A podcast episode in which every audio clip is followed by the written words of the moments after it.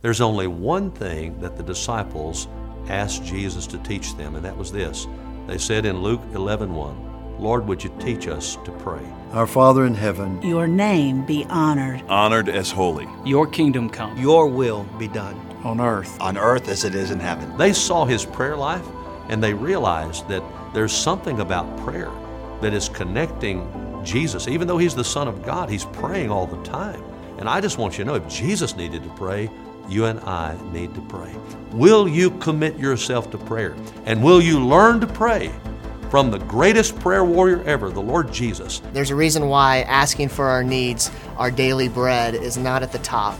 Because he knows there's something we need greater than our daily needs, and that's an awakening to who he is. The attitude or posture that I take when I'm asking the Lord not to lead me into temptation, but to deliver me from evil, is an understanding that I am absolutely dependent upon Him. God's name is to be hallowed because God is in charge. I believe that the victory you're wanting in the Christian life is going to be found in your prayer closet.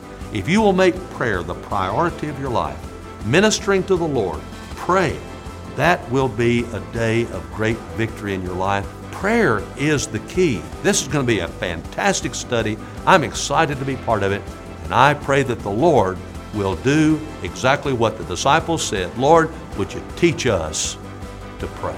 God bless you. Give us today Our daily bread. And forgive us our debts. as we also have forgiven our debtors. Do not bring us into temptation. but deliver us deliver us from the evil one.